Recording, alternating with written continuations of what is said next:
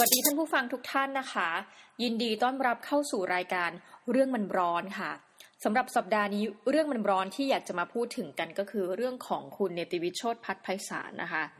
ที่จะต้องถูกพ้นสภาพจากการเป็นประธานสภา นิสิตจุฬาลงกรณ์มหาวิทยาลัยนะคะ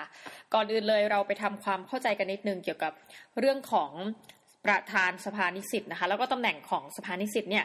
มีที่มาที่ไปอย่างไรนะคะ แล้วก็แตกต่างจากตำแหน่งอื่นๆ ในจุฬาลงกรณ์มหาวิทยาลัยอย่างไรนะคะ เมื่อมีการเลือกตั้ง ประการแรกคือจริงๆแล้วนักศึกษานิสิตคณะทุกคณะเนี่ยนะคะจะมีสิทธิ์ในการเลือกตั้งอยู่สองการเลือกตั้งด้วยกันนะคะ นี่คือไม่นับการเลือกตั้งในประเภทการเลือกตั้งภายในคณะนะคะ อันแรกก็คือการเลือกผู้แทนนะคะ ไปทำหน้าที่ในสภานิสิต นะคะ อีกการเลือกตั้งหนึ่งก็คือการเลือกตั้งองค์การบริหารสโมสรนิสิตจุฬาลงกรณ์มหาวิทยาลัยนะคะ หรือที่เราเรียกกันย่อๆว่าอบจเอาละค่ะอบจเนี่ยจะมีที่มาจากการเลือกตั้งเนี่ยต่างจากสภานิสิตอย่างชัดเจนกล่าวคือว่าอบจจะมาจากการเลือกตั้งจากทั่วทั้งมหาวิทยาลัยยังไงคะจะมีวันหนึ่งสำหรับการเลือกตั้งอบจนะคะ อย่างเช่นว่าเขาก็จะมีการแบ่งเป็นทีม จะเป็นทีมที่หนึ่งสองสามนะคะมีการตั้งชื่อทีม เช่น ทีมจุฬาน่ารักนี่ยกตัวอย่างนะคะ ทีมบันเจิดทีมจุฬารักสีชมพูอ่าอะไรก็ว่าไปนะคะ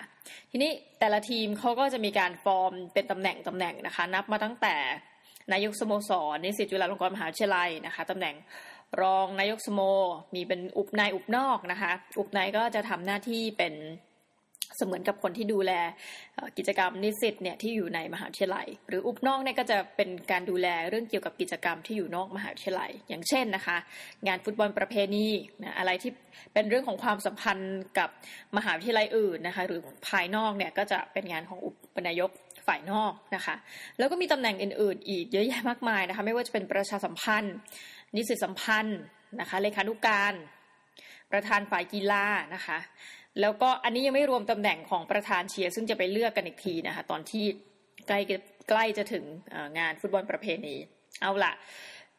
วิธีการเลือกตั้งก็คือทุกคนเลือกตั้งนะคะ ถึงแม้จะลงเป็นทีมนะคะ แต่ทุกคนจะต้องมีการคนไปเลือกตั้งนี่จะได้ใบเลือกตั้งที่จะกาทุกตำแหน่ง เพราะฉะนั้นมันอาจจะมีเหตุการณ์ที่เกิดขึ้นได้ค่ะอย่างเช่นว่าเลขานุการ มาจากทีมที่สองนะคะ แต่ว่าที่เหลือทุกตำแหน่งเนี่ยมาจากทีมที่หนึ่งที่ได้รับเลือกตั้ง แต่คำถามก็คือว่ามีปรากฏการณ์นี้เกิดขึ้นบ่อยมากน้อยแค่ไหนนะคะ เท่าที่ไปสำรวจมาก็น่าจะค่อนข้างน้อยค่ะ ส่วนใหญ่ถ้าได้ก็คือได้ยกทีม เพียงแต่ว่าการชนะของแต่ละคนเนี่ยจะไม่เท่ากันนะคะ บางตำแหน่งอาจจะชนะมาก บางตำแหน่งอาจจะชนะน้อยนะคะ ก็คละกันไป ในส่วนของสภานิสิตค่ะ เขาก็มีตัวย่อเหมือนกัน อย่างในกลุ่มแรกเราเรียกว่าอบจนะคะสภานิสิตจุฬาลงกรณ์มหาวิทยาลัย จะมีตัวย่อว่าสพจนะคะ หน้าที่ของสภานิสิตอันนี้เอามาจากเว็บไซต์ sa.jula.ac.th เลยนะคะก็คือมีหน้าที่กำกับดูแลการบริหารงานขององค์การบริหารสโมสรนิสิตนะคะ ให้เป็นไปตามนโยบายที่ได้ถแถลงไว้ต่อสภานิสิตรวมถึงนะคะ พิจารณาและควบคุมการจัดสรรงบประมาณ ผลการใช้งบประมาณ การเงินและบัญชีขององค์การบริหาร เอาละค่ะ ถ้าเกิดฟังอย่างนี้นะคะ ลักษณะของสภานิสิตเนี่ยจริง ๆ คล้ายกับการทำหน้าที่เหมือนสอวอเลยนะคะ ในถ้าเรามองในส่วนของระบบรัฐสภาเนาะอ่าสวปุ๊บนะคะ ส่วนอบจเนี่ยจะเป็นลักษณะคล้ายๆคุณเหมือนเลือกตั้งสสขึ้นมานะคะ โดยตำแหน่งหลักของสภานิสิตนะคะ จะมี 4ตำแหน่งก็คือ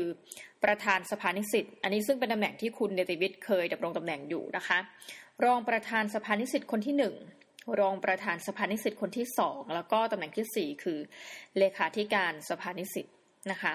วิธีการเลือกตั้งก็คือว่าจริง ๆ แล้วแต่ละคณะเนี่ยจะมีเขาเรียกว่าสมาชิกสามัญนนะคะ คณะละสามคน คือเหมือนเป็นตำแหน่งจริง ๆเขาถ้าเข้าใจไม่ผิดนะคะเขาจะเรียกว่าเหมือนเป็นตำแหน่งที่ชื่อว่าสสนะคะ ก็ถ้าเกิดคณะหนึ่งอาจจะมีสมมติคนลงเลือกตั้งห้าคนนะคะ แต่ก็สูงสุดเอาคะแนนสูงสุดสามคนนะคะ แล้วก็มาทำหน้าที่เป็นหนึ่งในสมาชิกสภานิสิตนะคะ ถ้าเกิดว่ามีลงแค่สามคนแล้วต้องการตำแหน่งแค่สามตำแหน่งเหมือนเดิมใช่ไหมคะก็สามารถที่จะคล้ายๆกับว่า ใช้ว่าเลือกเป็นรับรองกับไม่รับรองเท่านั้นนะคะ ทีนี้พอเลือกเข้าไปอย่างละสามคนเนี่ยแปลว่า ถ้าเป็นไปตามนั้นนะคะ ก็คือทุกคณะจุฬาลงกรณ์มหาวิทยาลัยเนี่ยมีอยู่สิบเก้าคณะด้วยกันนะคะลืมบอกไปว่าการเลือกตั้งนี่จะเป็นการเลือกตั้งในระดับที่นักศึกษา นิสิตปริญญาตรีนะคะนิสิตปริญญาตรีจะเป็นผู้เข้าไปเลือกตั้ง เอาละเมื่อ 19 คณะเลือกตัวแทนแต่ละคณะมานะคะ อย่างละสามคน ถ้าคูณจริง ๆ ตัวเลขเต็มๆเนี่ยควรจะเป็นห้าสิบเจ็ดคนนะคะแต่เท่าที่ติดตามข่าวเนี่ยรู้สึกว่าจะมีไม่ไม่ถึงห้าสิบเจ็ดคนนะ คือวันที่มีการออกเสียงนะคะเลือกตั้งประธานสภานิสิตเนี่ยก็มีเสียงเลือกคุณเนติวิทย์เนี่ยยี่สิบเจ็ดเสียงนะคะจากคนที่ไปเลือกสามสิบหกท่านนะคะ อันนี้ไม่แน่ใจว่าแต่ละคณะส่งชื่อไปไม่ครบหรือเปล่านะคะ อันนี้เป็นข้อสังเกตที่ตั้งเอาไว้ เอาละ พอได้มาครบองค์นะคะ ที่เลือกมาจากแต่ละคณะที่เป็นตัวแทนเข้าไป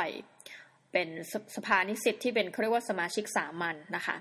ทีนี้ในสมาชิกสามัญด้วยกันเองเนี่ยแหละค่ะที่จะต้องมีการเลือกกันเองนะคะ โดยมีการเปิดโหวต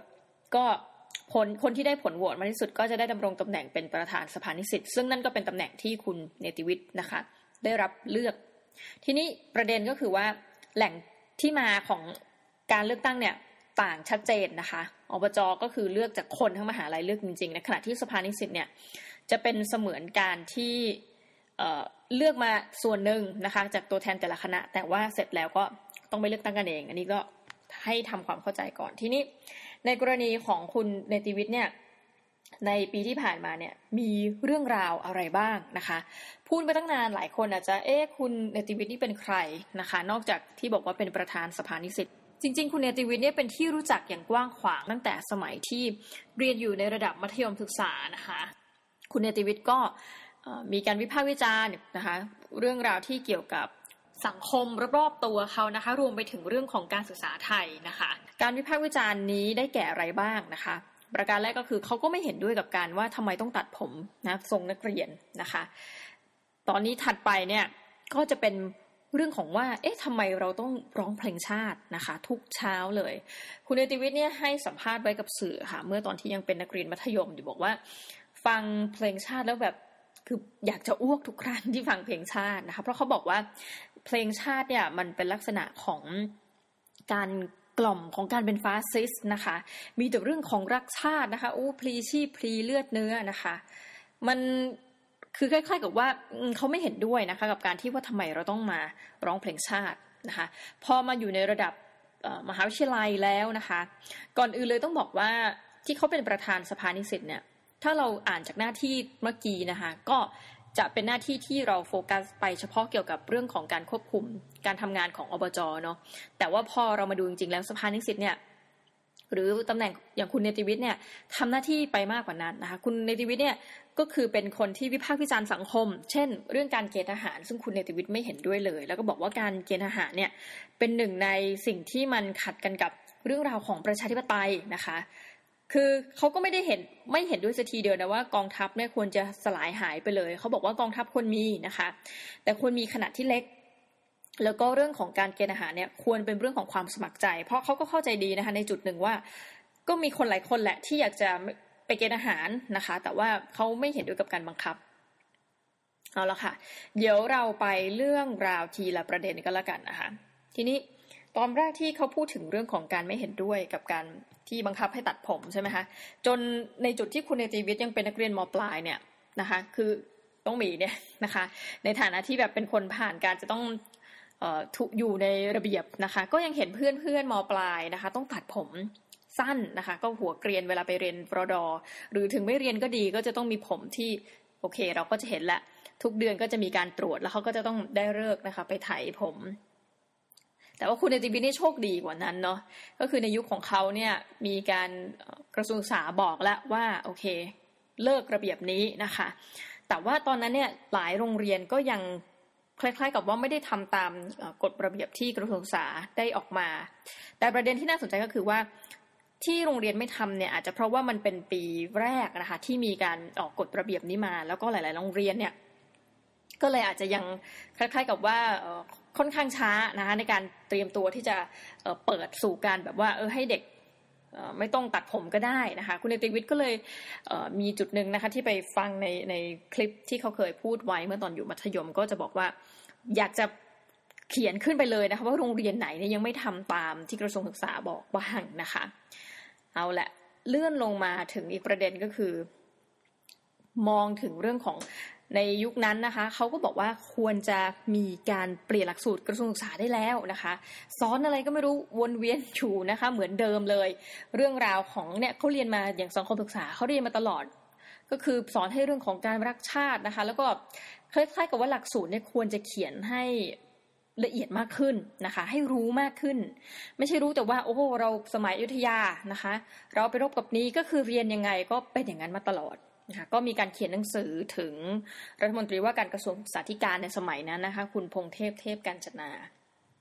อะผ่านไปเลยนะคะ เรามาพูดถึงเรื่องของการเกณฑ์อาหารกันดีกว่านะคะจริงๆ อยากจะโฟกัสไปทีละประเด็นนะคะเพราะมีหลายประเด็นมากเลยที่คุณเนติวิทย์เนี่ยได้กล่าวไว้นะคะ ตั้งแต่อดีตจนถึงปัจจุบัน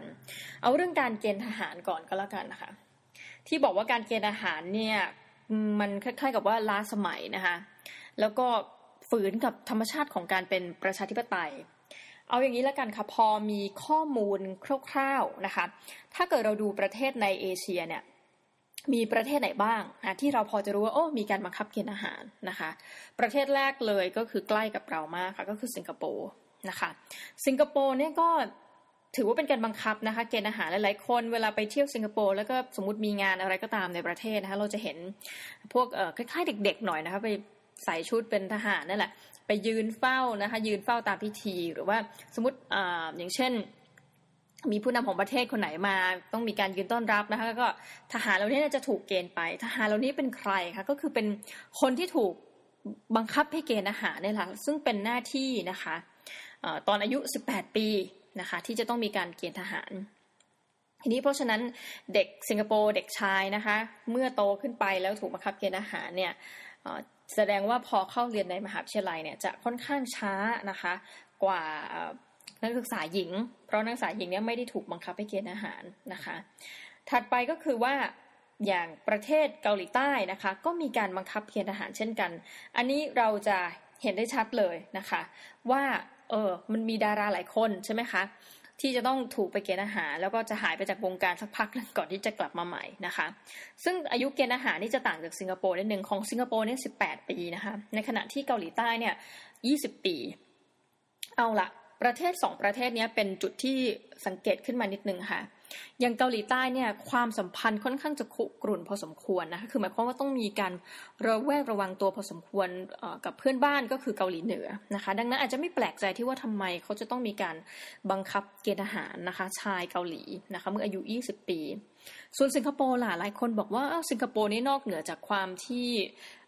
พรรค PAP นะคะ ซึ่งก็คือว่า People's Action Party เนี่ย เลือกตั้งกี่ทีกี่ทีตั้งแต่ก่อตั้งประเทศขึ้นมาในปี 1965 ก็ชนะตลอด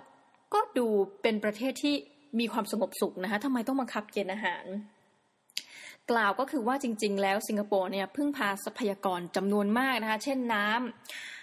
จากประเทศมาเลเซียนะคะเขาก็มีความระแวดระวังตลอดเวลาว่าถ้าเกิดวันหนึ่งเนี่ยมาเลเซียเกิดหยุดการส่งน้ำนะคะ หรือว่าเกิดเอากองกำลังมาอยู่ที่สิงคโปร์สิงคโปร์นี่เป็นชาติที่เล็กๆนะคะ แล้วครั้งหนึ่งก่อนที่จะเป็นหนึ่งปี 1965 เขาเคยเป็นส่วนหนึ่งของประเทศมาเลเซียมาก่อนนะคะ แล้วก็มีการความสัมพันธ์ที่งอนแง่นในที่สุดแล้วประธานาธิบดีลีกวนยูเนี่ยนะคะ ก็เคยร้องไห้เพราะบอกว่าโอ้มาเลเซียเนี่ยไม่เอาเราแล้วนะคะ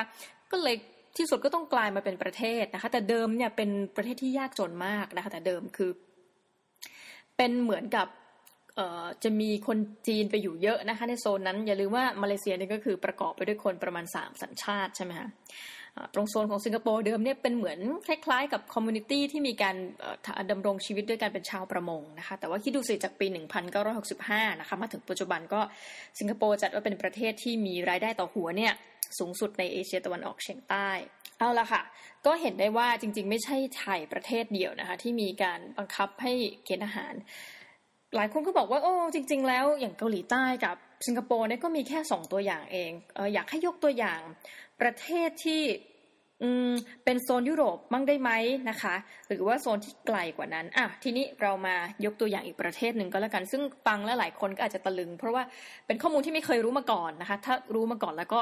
ขอเสริมไปก็แล้วกันนะคะ ก็ได้แก่ประเทศฟินแลนด์นะคะ ฟินแลนด์นี่คือว่าเป็นเรื่องที่จะต้องไปเกณฑ์ทหารตอนที่อายุ 18 ปีนะคะ นอกจากฟินแลนด์แล้วยังมีอะไรอีกนะคะ อีกประเทศหนึ่งเลยนะคะ ที่หลาย ๆ คนก็อาจจะงงกันว่าอ้าวประเทศนี้ก็ เอากับเขาด้วยเหรอนะคะ ก็คือนอร์เวย์ค่ะ แล้วสิ่งที่น่าสนใจที่เกี่ยวกับนอร์เวย์ก็คือนอกเหนือจากผู้ชายเนี่ยที่จะต้องไปเกณฑ์ทหารนะคะ เมื่อมีอายุครบ 19 ปีเป็นต้นไปนะคะผู้หญิงเนี่ยก็จะต้องไปเกณฑ์ทหารเช่นเดียวกันนะคะ ซึ่งเป็นประเทศแรกเลยที่เป็นสมาชิกนาโตนะคะที่มีการ คล้ายๆ กับว่าบังคับให้ผู้หญิงเนี่ยมีหน้าที่ที่จะต้องไปเกณฑ์ทหาร เช่นเดียวกันกับผู้ชายนะคะ นอกจากประเทศนอร์เวย์แล้วยังมีอีกประเทศหนึ่งค่ะ ซึ่งเราอาจจะไม่ได้แปลกใจมากนะเมื่อพูดถึงประเทศนี้ก็คืออิสราเอล อิสราเอลเนี่ยถือว่าเป็นต้นแบบเลยนะของประเทศที่ทั้งผู้ชายและผู้หญิง ก็ต้องมีหน้าที่ในการไปเกณฑ์ทหารเช่นกัน แต่ในกรณีของอิสราเอลเนี่ยเราพอจะเข้าใจได้นะคะ เพราะว่าอิสราเอลเนี่ยเขาก็มีปัญหานะคะกับปาเลสไตน์นะคะซึ่งก็จะเป็นปัญหาในเรื่องของ border นะคะซึ่งจริงๆแล้วเนี่ยอิสราเอลเนี่ยค่อนข้างจะมีกองกำลังที่เข้มแข็งกว่าปาเลสไตน์มากนะคะเมื่อเทียบกัน ก็เลยเป็นสองประเทศที่เราค่อนข้างจะเซอร์ไพรส์เนาะว่าเฮ้ยนอกจากการบังคับผู้ชายแล้วเนี่ยยังบังคับให้ผู้หญิงไป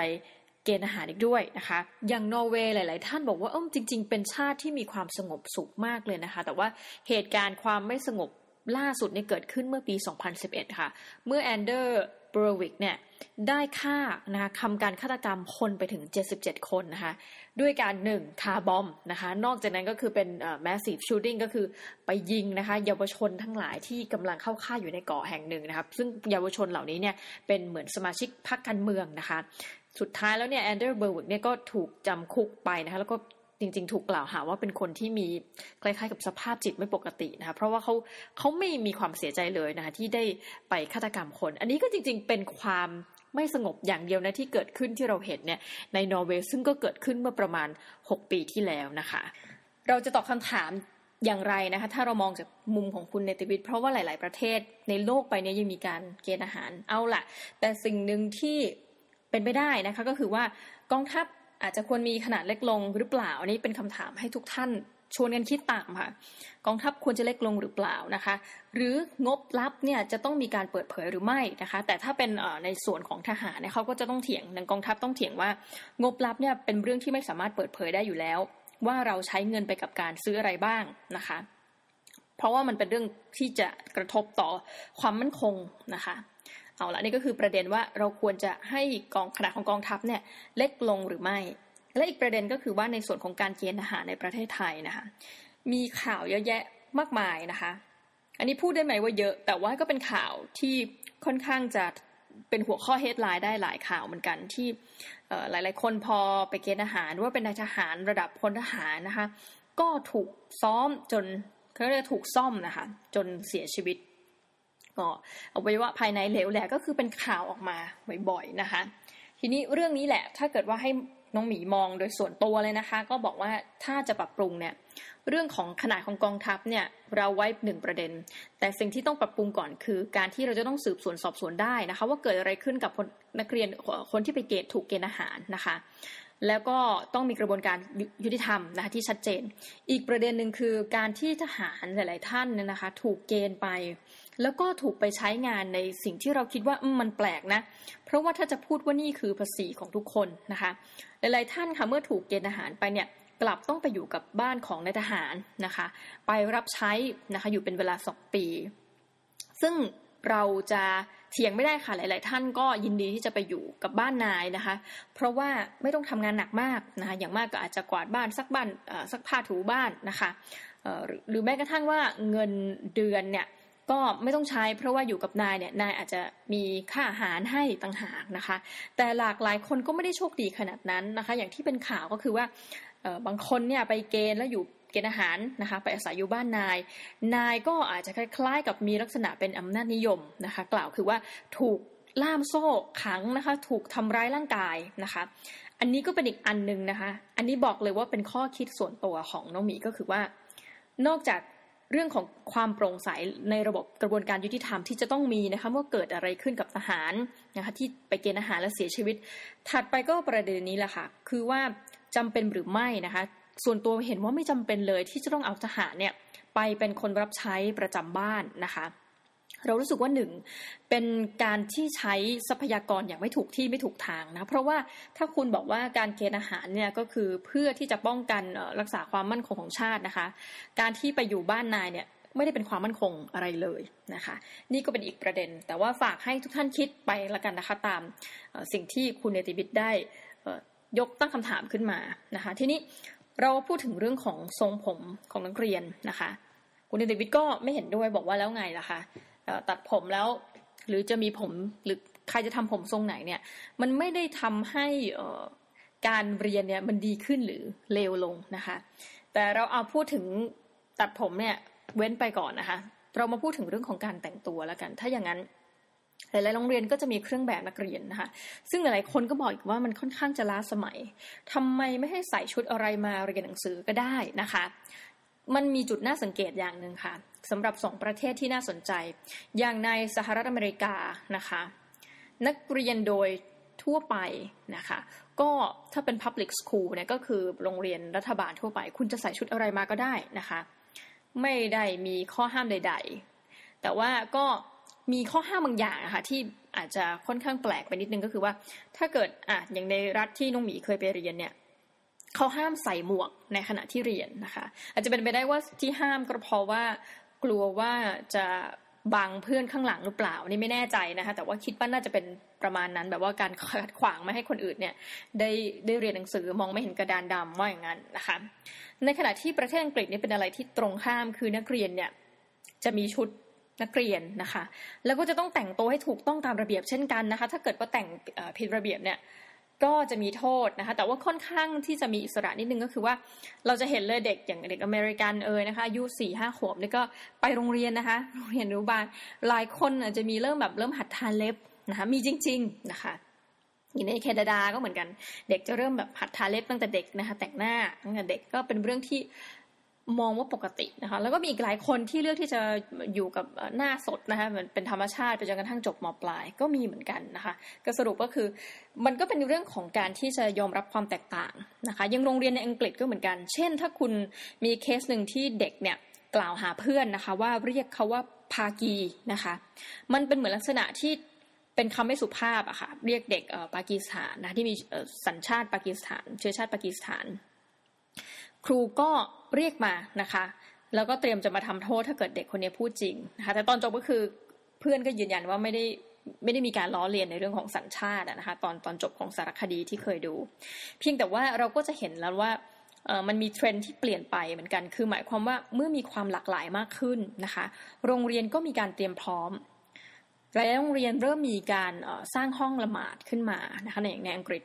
เขาบอกสมัยก่อนเนี่ยอู้มีแต่คนอังกฤษมาเรียนหนังสือ แต่พอหลังๆเนี่ยเมื่อ immigrant มาเยอะขึ้นเรื่อยๆนะคะผู้อพยพ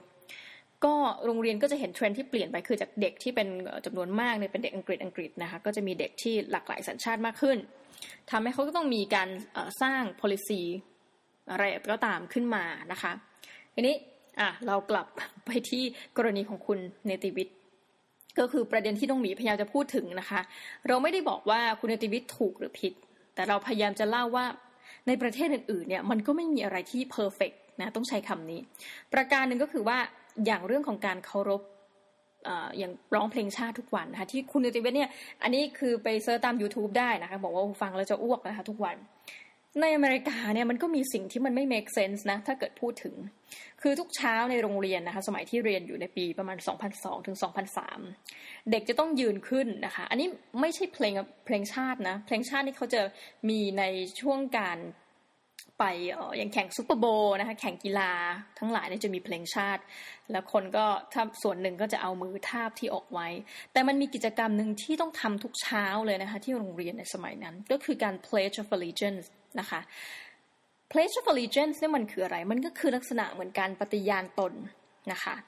ในโรงเรียนในสมัยปัจจุบันนะคะ เมื่อเมื่อน้องมีกลับไปที่อเมริกาทีเขาก็บอกว่าเอ้ยมันไม่จำเป็นแล้ว pledge of allegiance หลาย ๆ โรงเรียนเขาก็ไม่ทำแต่ในขณะเดียวกันหลาย ๆ โรงเรียนก็ยังมีการ pledge of allegiance ทุกเช้านะคะ ซึ่งคนก็ต้องมีลักษณะคือยืนขึ้น เอามือขวาทาบทาบที่อกไว้นะคะ แล้วก็พูดว่านะคะ I pledge allegiance to the flag of the United States of America and to the republic for which it stands, one nation under God, indivisible with liberty and justice for all คือก็ค่อนข้างจะเป็นเป็นอะไรที่ยาวมากเนาะในแต่ละวันก็ต้องเป็นอย่างเงี้ยทุกวันนะคะมันมีประโยคหนึ่งในนั้นค่ะ one nation under God นะคะ ซึ่งหลายๆ คนบอกว่าเฮ้ยมันไม่ make sense เลยในเมื่อประเทศนี้เนี่ยเขายอมรับความหลากหลายทำไมต้อง one nation under God ล่ะนะคะ หนึ่งชาติภายใต้พระเจ้าอย่างเงี้ยนะคะ ถ้าเราไม่เชื่อในพระเจ้าเราเป็น Buddhist นะเราเป็น Buddhism อย่างนี้นะคะเรานับถือพุทธนะคะหรือเราเป็นฮินดูนะคะ God นี่ไม่รู้ God ไหนเนาะหรือเราเป็นพวก atheist ก็คือการไม่รับรู้เลยนะคะไม่เชื่อในเรื่องของพระเจ้าทำไมเราต้อง pledge of allegiance อะซึ่งเขาบอกว่าจริงๆเขาไปเดี๋ยวบังคับนะคะหมายถึงว่าคุณจะเลือกนั่งเฉยๆก็ได้ แต่ว่าเท่าที่ดูแล้วเนี่ยไม่เคยมีใครไม่ทำนะคะทุกคนก็ยืนขึ้นแล้วก็ pledge of allegiance ประเด็นก็คือว่าเคยไปถามนะคะกับคนอเมริกัน ซึ่งเป็นอาจารย์ที่สอนด้านที่เกี่ยวกับเรื่องอเมริกันศึกษานะคะรวมทั้งอีกประเด็นหนึ่งก็คืออย่างในตัวธนบัตรของอเมริกาเนี่ยเหรียญอเมริกันเนี่ยธนบัตรก็จะมีเขียนว่า in God we trust ใช่ไหมคะก็เหมือนเดิมนะคะเป็นคำถามที่แบบงงว่าเอ้าก็คุณเป็นประเทศที่เออคล้ายๆกับมี โอ้โห liberal มากนะเป็นต้นแบบทำไมยังมีอะไรแบบนี้ เขาบอกเฮ้ยบางเรื่องนะเขาก็อธิบายไม่ได้เหมือนกันว่าทำไมนะคะ มันก็เป็นอะไรที่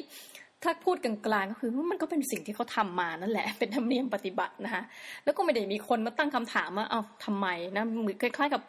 กลุ่มของเราเนี่ยซึ่งเป็นนักเรียนต่างชาติด้วยซ้ำนะคะที่ตั้งคำถามเป็นรายแรกๆแต่เขาก็รู้สึกว่าแล้วไงล่ะในเมื่อแม้กระทั่งคุณจะบอกว่าเฮ้ยมันเอ่อ one nation under God นะคะในใน pledge of allegiance ซึ่งมันแบบ against หลายคนมากๆ แต่ว่า ในชีวิตจริงแล้ว คุณจะนับถืออะไรเนี่ยเราก็คือเขาไม่ได้มีข้อห้ามอะไรทั้งสิ้น มันก็แค่นั้นแหละ มันเป็นสิ่งที่คุณพูดกันขึ้นมา ในขณะเดียวกันค่ะสิ่งที่น่าสนใจก็คืออย่างเพลงชาติอังกฤษนะคะ คือเพลงชาติของอเมริกาเนี่ยก็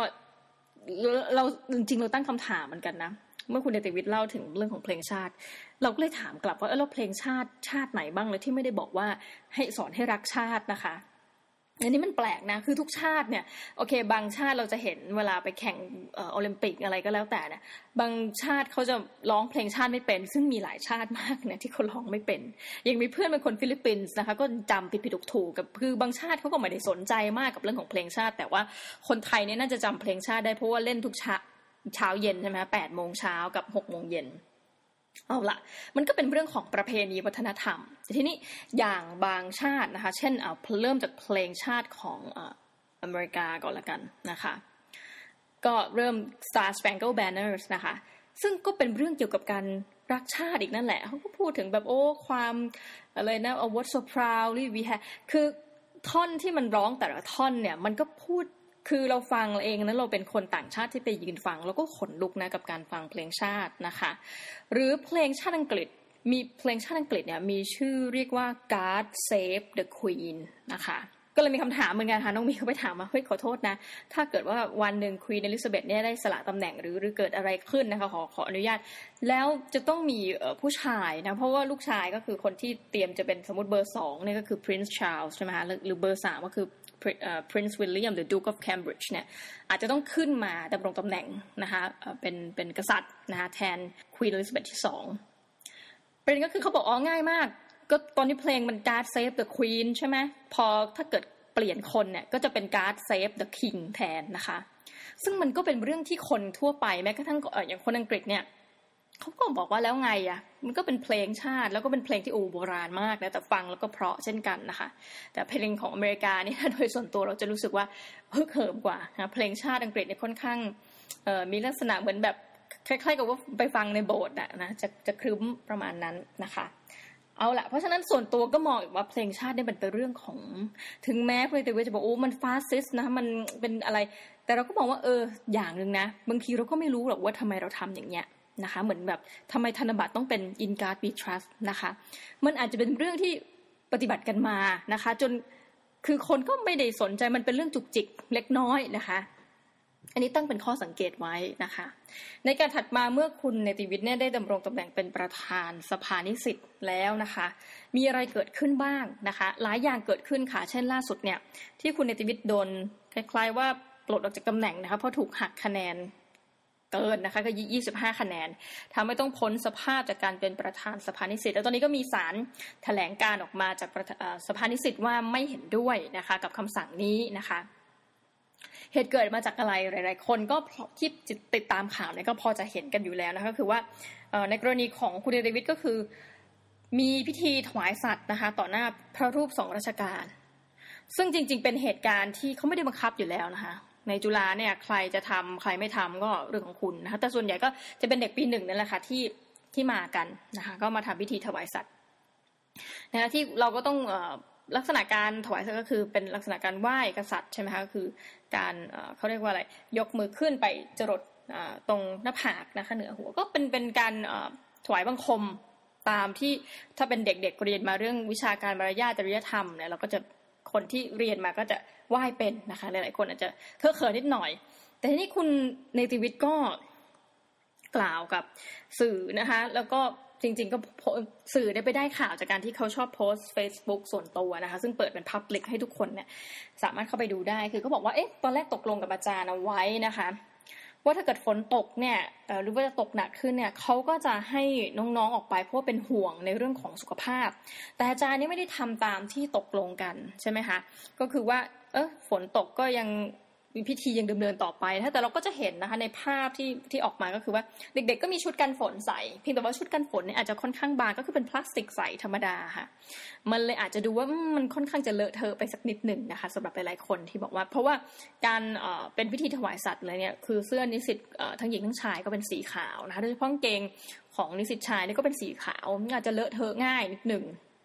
ก็ฉุกละหุกแหละใช้คำนี้นะคะ เพียงแต่เรามองในมุมของอาจารย์ผู้ดูแลก็อาจจะรู้สึกว่าเอ้ยฝนตกเอารีบทำให้เสร็จนะคะ แล้วก็ออกไป แต่คุณเนติวิทย์ก็คือ คล้ายๆกับว่าเดินออกมาจากพิธีนะคะซึ่งอาจารย์ก็อาจจะมองว่า เอ้ยคืออันนี้ไม่แน่ใจนะ แต่ว่าเพราะว่าตรงเนี้ยยังไม่ค่อยละเอียด คือมีการอาจารย์หลายท่านท่านหนึ่งบอกว่าเหมือนคล้าย ๆ กับปิดมือมือกล้องเด็กที่ถ่ายนะคะ คล้ายๆกับภาพถ่ายนะคะ และอาจารย์อีกท่านก็คือ คล้ายๆกับววยวายเอ้ยเนเน่อยู่ไหนนะคะ แล้วก็ล็อกคอในสิทธิ์อีกคนหนึ่งก็เกิดการโกลาหล ซึ่งเราก็ไม่แน่ใจว่า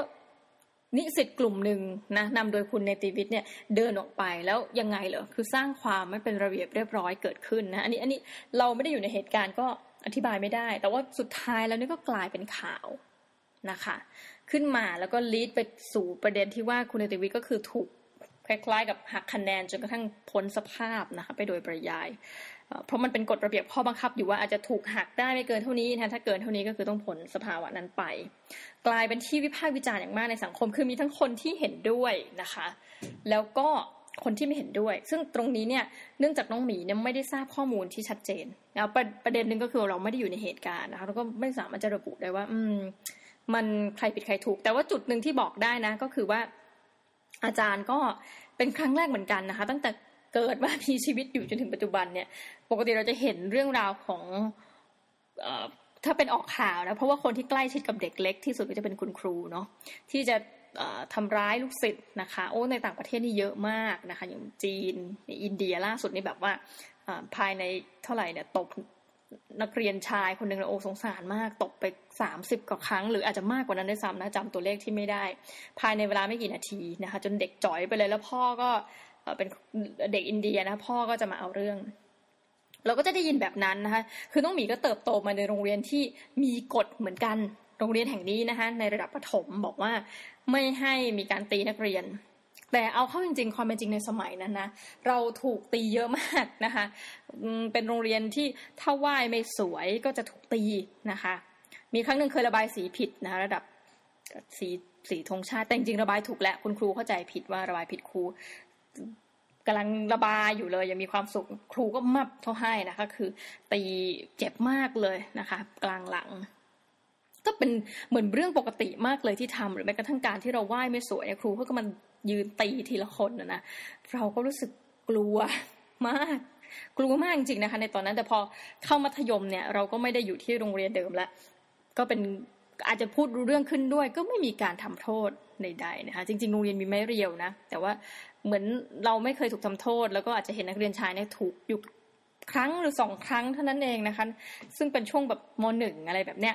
ก็ไม่ได้หนักหนาสาหัสกัน แต่ว่าในต่างประเทศอย่างเช่นนะคะ อังกฤษเขาก็มีกฎห้าม ตั้งแต่ผู้ปกครองนะคะ ห้ามทำร้ายร่างกายลูกของท่านเอง ไม่ว่าจะด้วยการตีนะคะ ห้ามตีห้ามใช้อุปกรณ์ใดๆไปตีเด็กนะคะนั่นถือว่าผิดกฎหมายของอังกฤษ เอาละทีนี้เราก็พูดถึงว่าเออดังนั้นเนี่ยย้อนไปดูเหตุการณ์ที่จุฬาลงกรณ์มหาวิทยาลัยที่เกิดขึ้น อยู่มานานมากนะคะไม่เคยเจอเหตุการณ์ที่ในระดับมหาวิทยาลัยนะที่มีการทำร้ายร่างกายกัน โดยอาจารย์นะคะต่อนิสิตแต่ว่าการล็อกคอนี่เราก็ไม่รู้ว่านิสิตคนนั้นเนี่ยมีอาการเป็นยังไงหลังจากนั้นนะคะอย่างที่บอกเมื่อคนเราไม่ได้เห็นเหตุการณ์นะไม่สามารถจะวิเคราะห์ได้นะคะ แต่ว่าถ้าเป็นภาพที่ออกมาเนี่ยก็ค่อนข้างจะน่าตกใจเหมือนกันนะคะ เอาละนี่ก็คือเรื่องราวของคุณ เนติวิทย์นะคะ เราขอเปรียบเทียบเรื่องของคุณเนติวิทย์กับผู้นำนะคะทางด้านการปลุกระดมเยาวชนนะคะจากประเทศอื่นๆสักหน่อยนะคะอาจจะเรียกไม่ได้หรอกว่าเป็นการปลุกระดมเยาวชน แต่หมายถึงว่าเป็นคนที่มีการวิพากษ์วิจารณ์สังคมแล้วกัน แล้วก็เป็นที่รู้จักอย่างกว้างขวางนะคะ ถ้าเปรียบเทียบอย่างใกล้ๆบ้านเราก็จะมีโจชัวบองใช่ไหมคะซึ่งก็มีถูก กักขังนะคะ ถูกฉับนะคะ ถูกกักขังนี่ก็ถูกกักขังนานสุด 40 กว่าชั่วโมง ปล่อยตัวมาช้ากว่าเขาเพื่อนนะคะก็คือว่ามันมีผลการตัดสินออกมานะคะ เรื่องของการเลือกตั้งในฮ่องกงคือทางรัฐบาลส่วนกลางรัฐบาลจีนเนี่ยเขาก็ไม่อนุญาตให้คือกว่าคนฮ่องกงจะได้เลือกตั้งใครสักคนเนี่ยนะคะ ของฮ่องกงเองนะว่าปกครองตัวเองเนี่ย ทางการจีนเหมือนลักษณะว่ามีการคัดเลือกมาแล้ว นะคะในจากส่วนกลาง ตรงนี้แหละที่เขาไม่เห็นด้วยแล้วเขาก็ประท้วงว่าเอ้ยทำไมเราไม่มีโอกาสได้เลือกผู้นำของเราเองนะคะ ประมาณนั้นก็เป็นแกนนำคืออันนี้เราชัดเจนนะเป็นเรื่องของระบบการวิธีการเลือกตั้ง ให้ได้มาซึ่งตำแหน่งของผู้นำแล้วก็โจชูหวงเขาก็บอกว่าเฮ้ยมันเขาเรียกร้องนะคะ pro democracy การโปรเรื่องของประชาธิปไตย ซึ่งอันนี้เราเข้าใจได้นะเพราะเป็นเรื่องระดับประเทศ อีกคนหนึ่งที่มีความใกล้เคียงทั้งสามคนนี้ใส่แว่นเหมือนกันหมดและเป็นเด็กผู้ชาย ซึ่งอายุเกิด รุ่นราวคราวเดียวกันนะคะอย่างโจชูวองกับเนติวิทนี่เกิดปี 1996 เหมือนกันแต่เอมอสยีนี่เพิ่งจะอายุ 18 ปีนะคะ คนถัดไปก็คือเอมอสยีนะคะจากประเทศสิงคโปร์ตอนนี้ก็ขอรีภัยไปอยู่ที่สหรัฐอเมริกาเรียบร้อย เอมอสยีนี่เป็นเด็กที่ถ้าเกิดไปดูที่เขาวิเคราะห์นะคะการเมืองเป็นเด็กที่เรามองว่าฉลาดนะคะ แต่ว่าเมื่อเกิดเหตุขึ้นมาเนี่ยเขาก็ไปวิพากษ์วิจารณ์นะคะเมื่อ ผู้นำของประเทศเนี่ยได้เสียชีวิตลง ก็คือลีกอนยูเนี่ยเขาก็วิพากษ์วิจารณ์แล้วก็เปรียบเทียบขออนุญาตลีกอนยูเนี่ยกับจีซุสนะคะหรือว่าพระเยซูนะคะซึ่งข้อหาที่รัฐบาลได้ตั้งขึ้นนะคะเพื่อที่จะจับกลุ่มเอมอสีเนี่ยหรือว่าให้ตัดสินว่าผิดเนี่ยนะคะก็คือบอกว่าให้การที่เขาไปเปรียบเทียบอะไรแบบนี้คือค่อนข้างจะทำร้ายจิตใจของชาวคริสต์นะคะประเด็นที่อยากจะพูดถึงนะคะคือว่าที่สุดแล้วเอมอสีเนี่ย ก็ได้ลีภัยไปต่างประเทศละ อย่างโจชัวหวองเนี่ยเราก็เขาก็กลายเป็นไอคอนนะคะกลายเป็นเหมือนบุคคลแห่งปีนะคะอย่างอันนี้จะสารไทม์ก็เขียนถึงเรื่องของเขานะคะ ในขณะที่อย่างเนติวิทย์เนี่ยก็มีข่าวต่างประเทศเนี่ยหลาย ๆ ข่าวมาลงเหมือนกัน แล้วก็ มีอาจารย์จากต่างประเทศนะคะ ซึ่งอดีตเนี่ยเคยเป็นอาจารย์ที่สอนอยู่ที่ MIT นะคะ ก็คือนอมชอมสกี้เนี่ยส่งเป็นข้อความส่วนตัวเนี่ยมาหาคุณเนติวิทย์นะคะ ถือว่าเป็นการชื่นชม แล้วก็คล้ายๆ กับว่าให้กำลังใจคุณเนติวิทย์เนี่ยให้สิ่งที่เขาทำเนี่ย ได้ทำต่อไปนะคะ รายการเราจะไม่สรุปนะคะ ว่าตกลงใครถูกหรือใครผิดเพียงแต่ตั้งข้อสังเกตในหลายประเด็นนะคะไม่ว่าจะเป็นเรื่องของการกินอาหาร ซึ่งไม่ใช่มีเฉพาะชาติไทยเท่านั้นนะคะที่ทำหรือแม้กระทั่งเรื่องที่มันแปลกๆเช่นคุณบอกว่าเฮ้ยเรื่องการร้องเพลงชาตินะคะอเมริกาก็มี Pledge of Allegiance ซึ่งเรารู้เลยในนาทีนั้นเนี่ยเขาบอกไม่ทำก็ได้ แต่ทุกคนก็ทำเพราะว่าถ้าไม่ทำเนี่ยมันก็จะดูแปลกๆนะคะ หรือว่าอย่างช่วงทุกครั้งที่มีการแข่งกีฬาก็จะมีการร้องเพลง Star Spangled Banners แล้วก็ข้อสังเกตที่ต้องมีตั้งไว้อีกประเด็นก็คืออย่างที่บอกว่าเพลงชาติอันไหนนี่มันไม่ปลุกให้เกิดความรักชาติมั่งนะคะอย่างร้องขอนึกก่อนอย่างอะอเมริกาก็ ฟังแล้วขนลุกกันนะ อย่างอังกฤษก็อาจจะเป็น Oh God save the Queen ร้องไปนะคะ อย่างแคนาดาก็ Oh Canada our home and native land ทุกอันนี่ก็พูดถึงเรื่องของการรักชาตินะคะ ใครรู้จักเพลงชาติอื่นเนี่ยมาร้องให้ฟังกันนะคะน่าจะเพราะพอสมควรนะคะ เอาล่ะไอ้เป็นว่าอันนี้ตั้งไว้ให้ทุกท่านคิดถึงเท่านี้นะคะแล้วก็ไปติดตามกันแล้วกันว่า เอ๊หลังจากนี้เนี่ยคุณเนติวิทย์จะต้องถูกมหาวิทยาลัยลงโทษอย่างอื่นอีกไหมนะคะ หรือว่าเพราะคุณเนติวิทย์ก็บอกแล้วว่าสุดท้ายเนี่ยจะต้องมีอะไรสักอย่างเนี่ยทำให้เกิดผลกระทบต่อด้านการเรียนเขาแน่นอนนะคะ ก็เดี๋ยวรอดูต่อไปแล้วกันว่า ทางคนที่มีอำนาจเนี่ยเขาจะทำอย่างไรนะคะกับเนติวิทย์แล้วคุณเนติวิทย์เนี่ยจะตอบ ต้องหกกลับไปอย่างไรนะคะสำหรับวันนี้รายการเราจบด้วยการตั้งคำถามเยอะแยะมากมายเลยค่ะไม่ตัดสินอะไรทั้งสิ้นนะคะ ปล่อยให้ผู้ฟังเนี่ย ไปนั่งค้นหาข้อมูลต่อเองนะคะสำหรับวันนี้น้องหมีก็ขอเขาเรียกว่าสละเรือนะคะ กระโดดร่มหนีลงไปก่อนนะคะ รายการเรื่องมันร้อนเนี่ยจะมาพบกับทุกท่านนะคะเป็นประจำทุกครั้งที่เรารู้สึกว่ามันมีเรื่องที่ร้อนๆและจะต้องมาพูดนะคะ ไม่พูดคุยถึงประเด็นนี้ไม่ได้สำหรับวันนี้ขอขอบคุณมากเลยค่ะ ที่ติดตามฟังกันจนจบรายการนะคะ ลาก่อนนะคะ สวัสดีค่ะ